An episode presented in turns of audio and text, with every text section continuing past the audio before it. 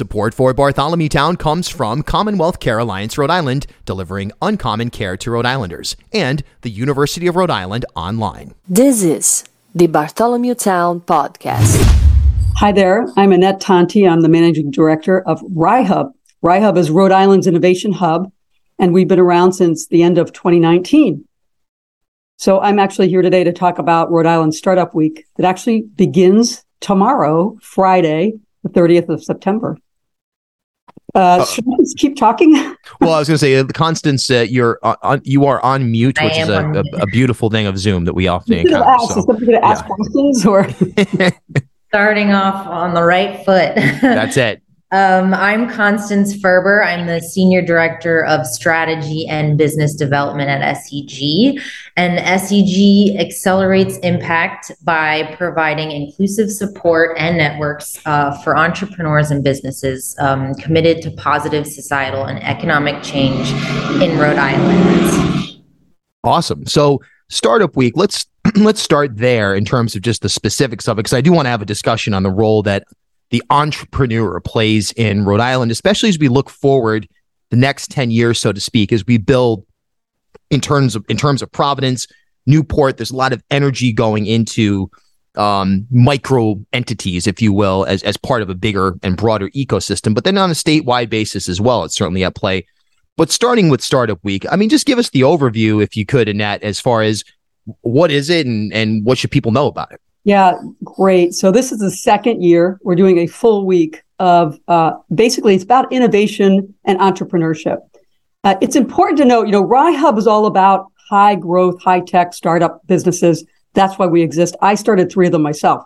However, Startup Week is actually bringing everybody in the state, all citizens and every line into the play. So we've got a track just for small business. We've got a track for social enterprise. And of course, high tech, high growth. We also have a food track. So the reason why this year is really interesting is because we have over 27 organizations coming together across the state, and they're putting on over 50 different events. The events start tomorrow. And I'll just say this, very different for us this year. We're actually starting with a boat cruise around Narragansett Bay, but we're doing it with Rhode Island Design Week. We're hosting the final Rhode Island Design Week event for them, and they're passing the baton to us. We're going to keep the energy high in Rhode Island, from the designers to the high-tech, high-growth entrepreneurs, and that's how we're kicking off. And I'll say one more thing before we go to the next stage. We're running for the first time ever on Saturday, a full day for high school students across Rhode Island, a way for them to learn about entrepreneurship, to pitch, to win prizes, and that's happening all day on Saturday. So it's pretty interesting. We're running Young Entrepreneurs Summit also at the start of Startup Week. Very cool. Just to add, yeah, please. To add to Annette, I mean, I think, we often say that small businesses are the backbone of Rhode Island's economy, but we really are. I mean, small businesses, they employ over half of Rhode Island's workforce across the state. And so I think it's a really exciting opportunity to just celebrate the collaboration, the innovation, that is happening in our state, and really, it's an opportunity to showcase what Rhode Island has to offer. I couldn't agree more. It's so important. Innovation is really the key. And you're not kidding. The small and medium-sized businesses, those that serve local, that is the entire backbone. So again, we feel very strongly that an entrepreneur and an innovator can be building something small. Awesome. Yeah, there's really no question that innovation is it's a buzzword when we think about Providence, the innovation district. I mean, it's front and center, but it's very real. It goes, the history of civilized mankind is based on innovation. Obviously, this is all duh stuff. But in this critical moment right now, what are some of the super sectors that you're starting to see a lot of innovation that is specifically tied to Rhode Island and where we're going as a state? Well, we actually look at some of the very large move-the-needle types of technologies. So we can start with wind. Wind is really an important technology for our future. It's going to employ a lot of people. There are incredible movements here in the state to skill up a group of folks, including, and importantly, those in underserved communities, to get into these high-tech, high-growth jobs. So wind power is one of them. Blue tech is another, ocean technology. So those are big for Rhode Island, and we can't say enough good about those. On top of it, Rhode Island is pretty big in food. Mm-hmm. Interestingly enough, we're a foodie state, and we're doing a lot more for food startups now than we have been ever. And then on top of that, I would say healthcare is another big one for us. But we also have our fair share of software-based high-tech, startups. Yeah. I mean, we talk about the blue economy as a major driver of where we're going, where we've been, frankly, when we look back in Rhode Island history. And we oftentimes, we see, in the healthcare startup field, if you will, whether you're talking insurers or obviously the institutions that we have here, the hospitals, so on and so forth, Brown University, even at the nursing level with some of the institutions that we have in Providence and on a statewide basis, it's Rhode Islanders. I hear this on talk radio or just somebody offers me a complaint when I'm out and about. Oh man, this state, somebody even remarked the other day when I was doing an interview with ostensibly Mayor-elect Brett Smiley, they put Providence will never be Boston, will never be as good as Boston. Why even bother? Why are we even trying?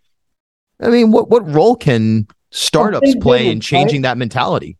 Yeah, thank goodness we're not Boston. We're Providence. Yeah, seriously. We're Rhode Island. We're so cool because of our size. I do think you're absolutely right. There tends to be this little bit of DNA left in Rhode Island where it kind of spins a little negative on but that we're changing that. I feel strongly there is a group of us, including Constance, SEG. We're changing that idea of we can't do that here. That's somewhere else. They go to New York for that or they go to Boston for that. Right. We are here because we have such a gem of a state, of an area to actually grow something new. From places like Social Enterprise Greenhouse that will help you with your social enterprise and get involved in the community, to one of the things that RIHUB does is we're bringing in startup companies from out of the state and out of the country to land and expand here. And the number one reason why is we can give them access like no other state. We can get you to the governor. We can get you to the people who, run the state house. We can get you to whatever you need at the top of Brown University, University of Rhode Island, et cetera, here. And we are part of that Northeast corridor, 50 million plus households. So we have a gem here and great beaches, better food. So that's what we sell. Yes. And Rhode Island's good for that. Not to mention traffic. People would obviously point out the public transportation is it's not so hot here in Rhode Island. We're certainly seeing specifically right now with a driver shortage that's forcing a lot of routes to be canceled. That's a factor. But, at the same time, you don't have to sit typically unless there's lane construction at the 195-95 intersection or something like that. You're usually not going to be sitting in traffic. You have a higher quality of life here in Rhode Island. Do you think that that's, you look at Austin, Texas, Chattanooga, Tennessee, some of these cities that have built a reputation, if nothing else, as being a hub for both startups in terms of tech innovation and healthcare, but also the arts and everything that goes with that. It's kind of this dual pathway to give a lot of the things that you would get in a New York, Boston, Los Angeles, Chicago, but in a much more compact city. Do you think we can do that? Can we be that here in Rhode Island? I think we can. We actually have the foundation. You mentioned design between RISD, Brown University. And actually, let me just say this. There are 12 colleges and universities in our very small state. Yep. We have over 77,000 students that are matriculated in college and universities here. That is a very dense scenario. It is often people coming out of colleges that really push the innovation button. And I think we have not yet leveraged that. We're going to be doing a lot of work in the next year to, as I call it, top of the funnel, bring those people in and get them to not just start their business here, but stay here and scale their business here. We want that because that's what moves the needle for our economic development here in Rhode Island. And I think we can harness so much more from our colleges. It's amazing. No question about it. Constance, I'll ask you this, and you mentioned, Annette, the pathway, if you will, that can exist between the private sector and government. I mean, there's the old anecdote of, oh, you can bump into Senator Sheldon Whitehouse at the grocery store. I just bumped into him at a cafe on Block Island or something like that last week. You know, it does really happen.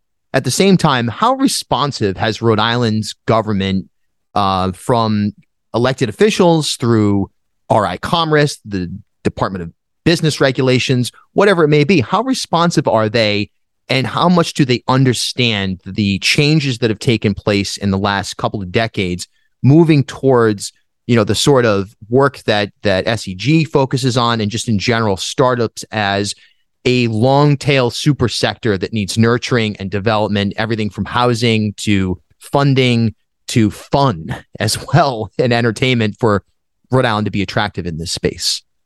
Yeah, well, I think similar to what Annette has said, in the sense that Rhode Island is, you know, a small state. So it is very easy to be sort of communicating and engaging with government on what the business support organizations are seeing on the ground. I think, we can pick up the phone and call Commerce RI and have a discussion about it. So I think it feels very sort of relatable. And as someone that came from New York City to Rhode Island, it is something that has really, really surprised me about this state.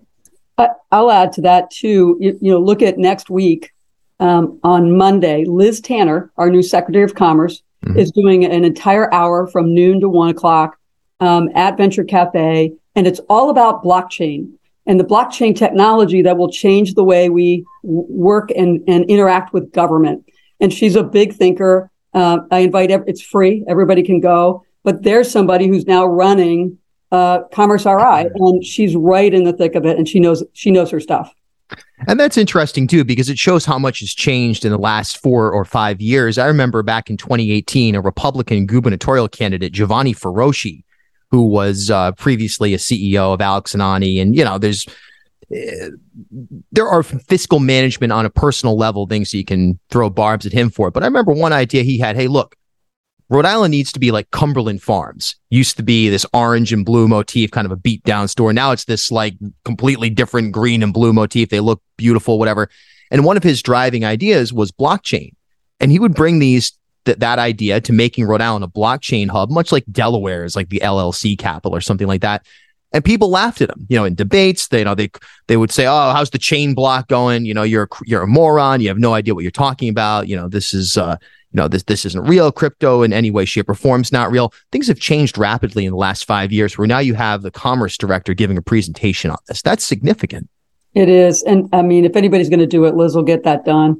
That's true. Yeah. RIHUB wouldn't be here without Governor Raimondo. Mm-hmm. Governor Raimondo actually is the reason why all of these innovation campuses exist. So the answer is, yes, government does work well here in the state to actually make things happen on the high tech front, or the tech front, I should say. Last couple of minutes here, just focusing again on Startup Week, which is exciting. And as you mentioned, it starts tomorrow. For the listeners that may want to get involved, how do you get involved? Can you register for example, that Tanner presentation on Monday? How does all this play out, and what should people do?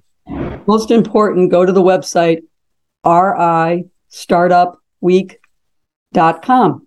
And you'll see easy to click on events, and you'll see every single day. Just scroll right through it. Everything's free. The boat cruise, I think, might be, $15, but everything else is free. Please, everybody can sign up for anything. Like I mentioned, every day, by the way, every morning at 9 a.m., we have a quick overview of what's happening that day. That's all virtual.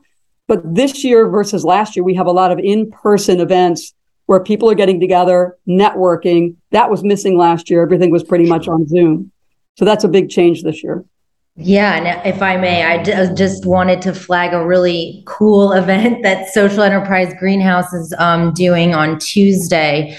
We have Ben Anderson, the former CEO of B Corp, B Lab, and we just have this incredible panel of 3 businesses, all based in Rhode Island, that are focusing on social impact And they're just, it's just a group of super dynamic business leaders with well-known brands and really thinking about their footprint on our communities and the role business has in you know, being a social purpose business.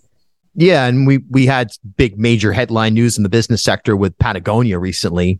That can be, you know, I don't want to say trickle down because it's not directly related, but it can be extrapolated down to Rhode Island, where a similar mindset exists throughout our robust startup and small business sector. So I think it's important for people who are engaged in this stuff to know that it's not just Patagonia. Right. These are real examples. And they're both entrepreneurs and businesses that are incredibly relatable. So I think for folks in the food service space, blue economy, banking, and all sorts of small business leaders looking to have a social impact or bring in more of a social impact lens into their businesses, this is for you. All right. And then in general, you know, just getting involved with your work, each of you, how can people find Social Enterprise Greenhouse and Rye Hub online, on social media in particular? Google us, but we're also, well, yeah. We're also what's on, that? We're also on socials, SE Greenhouse, and our website is segreenhouse.org. And Annette? We are RIHUB, RIHUB.org, because we are a nonprofit, by the way, not a state organization. All right. Well, thank you all very much. Startup Week here in Rhode Island. It's a great thing. It's we're heading in the right direction when stuff like this is happening here. There's no question about it. Thanks for having us, Bill.